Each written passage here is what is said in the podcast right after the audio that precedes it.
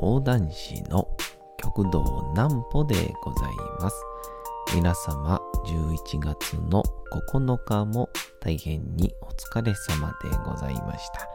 お休みの準備をされる方、もう寝るよという方、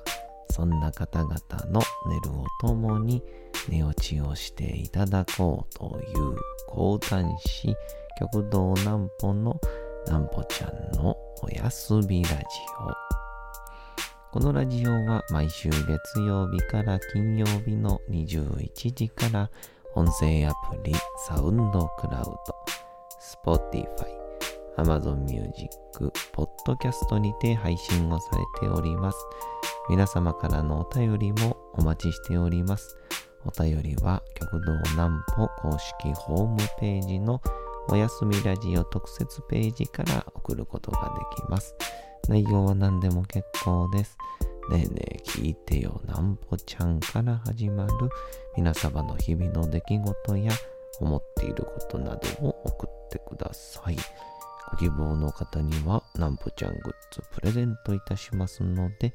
住所、名前お忘れなくと。いうことで、今朝ですかね、久しぶりに昼頃まで寝まして、で最近ふっとこうYouTube を見ちゃう癖があるんですけど、 M1 グランプリの3回戦が上がってまして、ただただ面白いです。南歩ちゃんの明日は何の日。さて、明日が11月の10日でございます。なんか、いつになったら寒くなるんでしょうね。言うて昨日もまだあったかかったですからね。今年は暖冬ですみたいなニュースもちょっとね見なくなってきましたが、行きましょう。トイレの日、 1110 でトイレの語呂合わせにちなんで、日本トイレ協会が11月10日に記念日を制定しております。例年11月10日前後にはトイレシンポジウムなどのイベントが開催されており、公衆トイレを対象としたグッドトイレ賞も発表しています。また、トイレ掃除は風水的にいいとされているだけではなく、トイレを清潔に保つことはその人を表すとまで言われております。トイレを表す表現、川や高架、接近、はばかり、関所などなど、トイレを表す表現はいろいろありますが、どれも状況や環境によるもので、特に明確な使い分けがされているわけではないそう。そこでトイレ掃除はすごく大事という。とある学校調査データによると、トイレを掃除を生徒がしっかりしていて、トイレがきれいな学校の生徒は道を踏み外さない傾向が強いそうです。また、ソ連崩壊後のロシアで成功した新興経済成功者たちが一堂に揃った多業種会合の場で、自分たちの共通点は何だろうと、ちょっとした雑談的な話題が持ち上がったそう。業種、年齢、性別、受けた教育、育った環境、自身の考え方、成功過程などなど、そのほとんどがバラバラだったものの、唯一見つかった全員の共通点が、自分でしっかりトイレをきれいにしていることだったらしいと。これは風水学的にも、トイレは水が溜まっていて、また水が流れる場所でもあることから、金運、恋愛運、健康運などあらゆる運に通じているため、邪気をため込まない意味でも常に清潔に保つことが推奨されています。このラジオでも何回か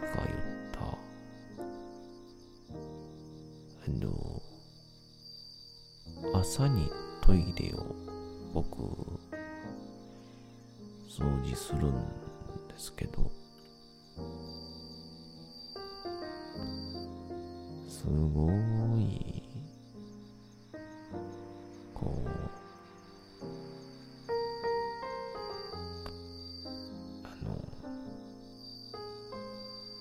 気持ちいいんですよね。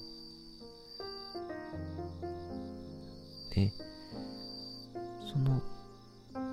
気持ちよさ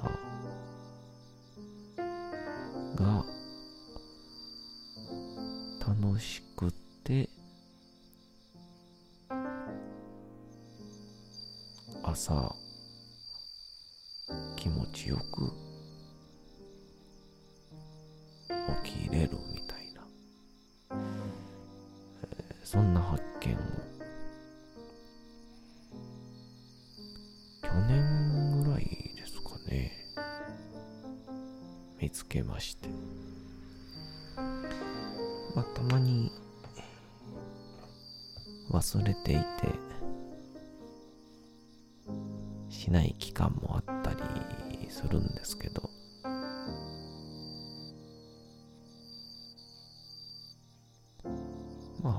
よくやってますね、最近も。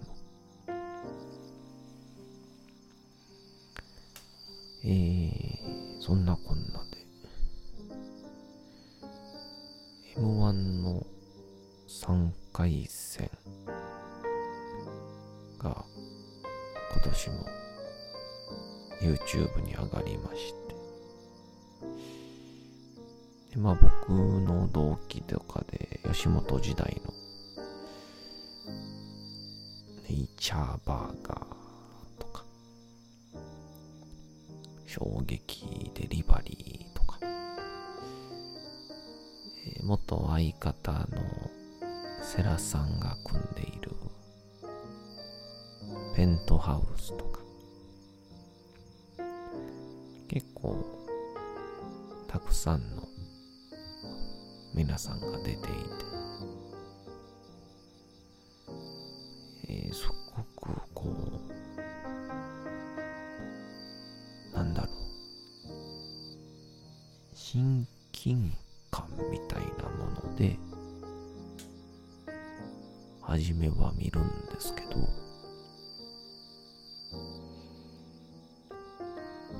これ見てるうちにめ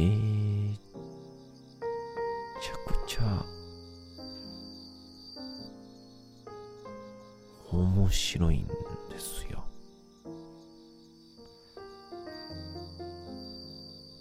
ちょっとどうしようもないぐらい面白くて、でそれに加えてかつて見ていた同期のまた前後の人たちも見たりしても面白くて、いや、率直な感想を言うと、男子になってよかったと思いますね。いや、これ今でも同じフィールドに立てって言われたらちょっと暑いですもんね。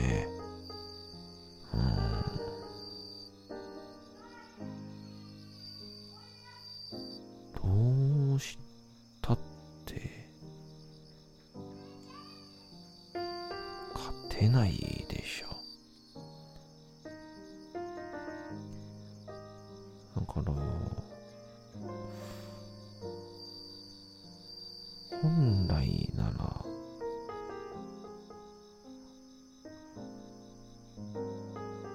って言うんでしょう、3回戦とか1回戦とかってこう YouTube とかに載せないんでしょうけど、載せなかったんですけど、これまでは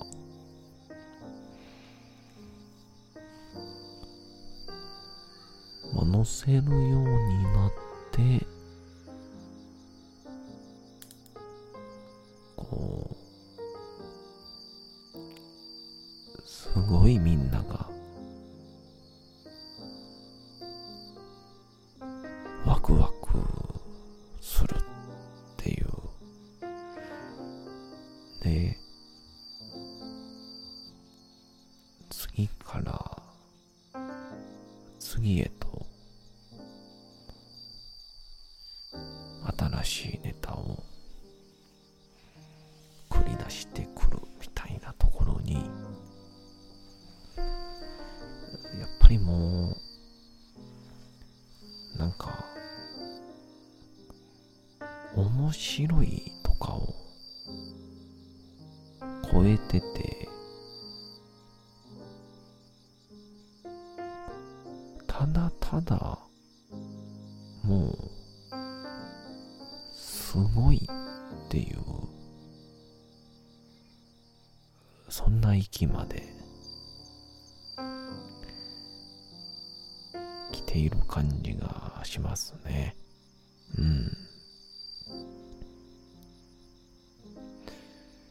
なんで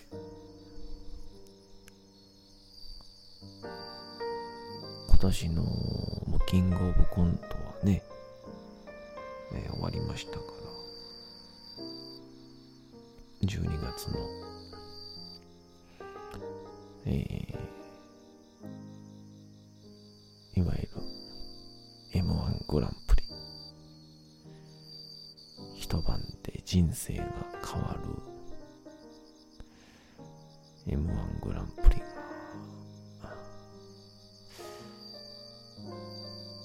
が楽しみですね。うん。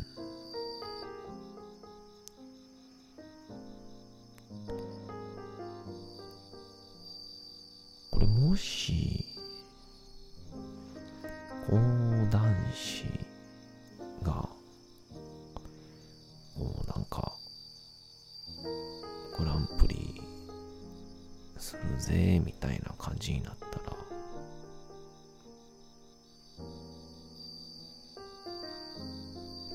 何年制限とかにしたらいいんでしょうね。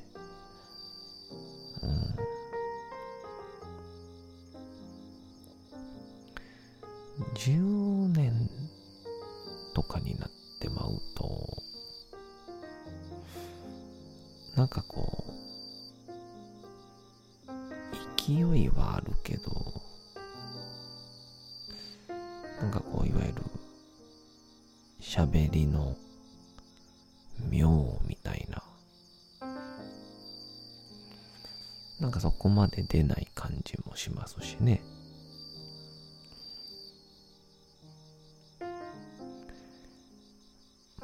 そういう意味ではこういわば育てる側になれる15年目真口までって感じになるんでしょうかね。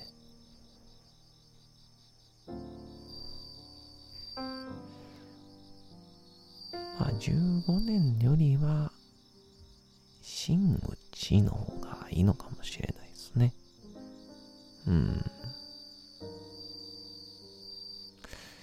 もこ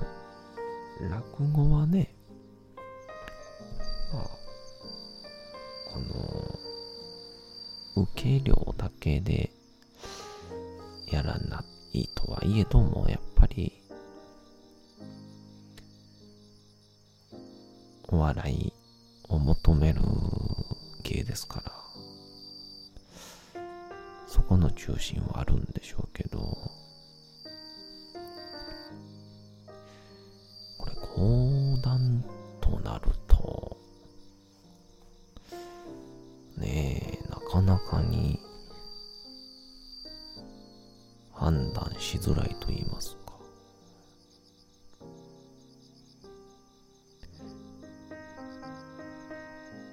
この講談こそ意外と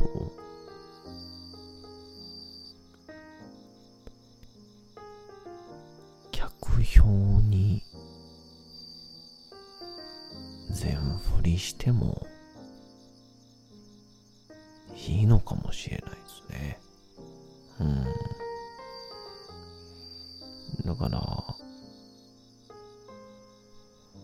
お客さん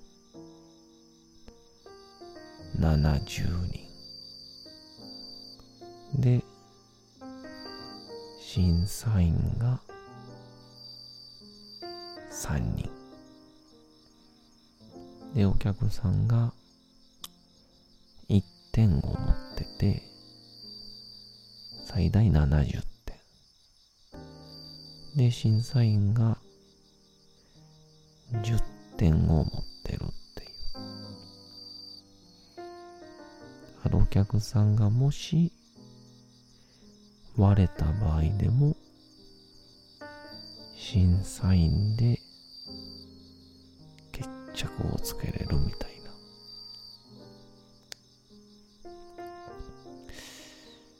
な意外とスポンサーついてやったら楽しいんじゃないかな。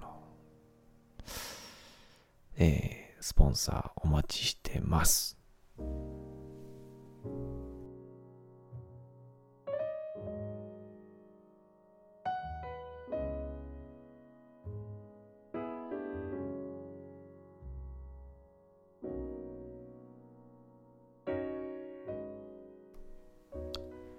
さて、時刻はうとうと朗読会の時間となりました。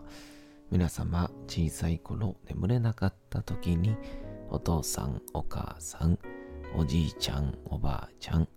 お世話になっている方に本を読んでもらった思い出はないでしょうか。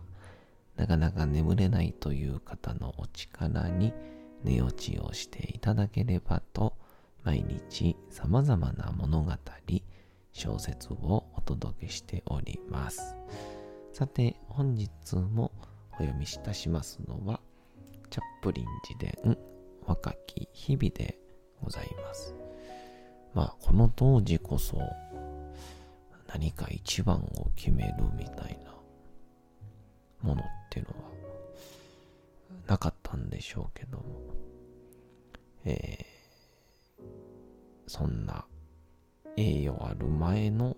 お話ですから、今日もお楽しみいただけたらと思います。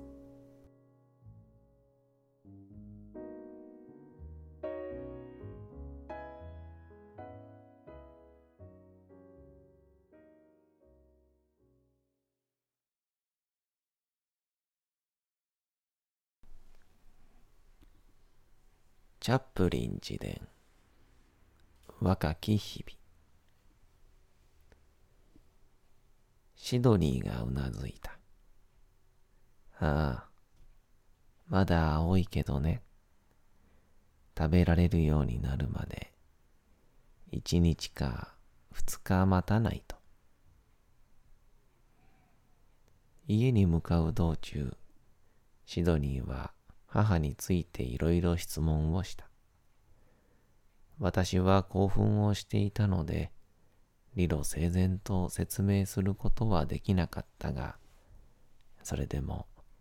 シドニーは大体のことを把握していた。続けて彼は、病気の治療のためにケープタウンの病院に置き去りにされたこと、そしてイギリスに帰る途中の航海で20ポンドを稼いだことについて話し、それを母に渡すのが楽しみだと言った。その金は兵士相手に掛け金総取りのくじや福引きなどをして企画した稼いだという。シドニーはこれからの計画についても口にした。船の仕事を辞めて俳優になるつもりだという。今回の稼ぎで20週間は暮らせるだろうから、その間に劇場での仕事を探すつもりだと。馬車にバナナの木箱を積んで、到着した私たちは、近所の住民と家主のおばさんの双方を感心させた。おばさんはシドニーに母の件を伝えたが、痛ましい詳細については触れなかった。その同じ日、シドニーは買い物に出かけ、私に新しい服を買ってくれた。そしてその晩、晴れ着に身を包んだ私たちは、サウスロンドンミュージックホールで舞台に最も近い1階席に陣取ったのだった。出し物を見ながら、シドニーは何度も私に言った。お母さんが今晩ここにいたなら、どんなに喜んだことだろうねと。その週のうちに、私は母に会いにケインヒルに出かけた。面会室に座りながら、母が現れるのをじりじり待ち続けるのは、とてもつらかった。さて、本日もお送りしてきましたなんぽちゃんのおやすみラジオというわけでございまして、11月の9日も大変にお疲れ様でございました。明日も皆さん街のどこかでともどもに頑張って、夜にまたお会いをいたしましょう。なんぽちゃんのおやすみラジオでございました。それでは皆さんおやすみなさい。すやすやすやーん。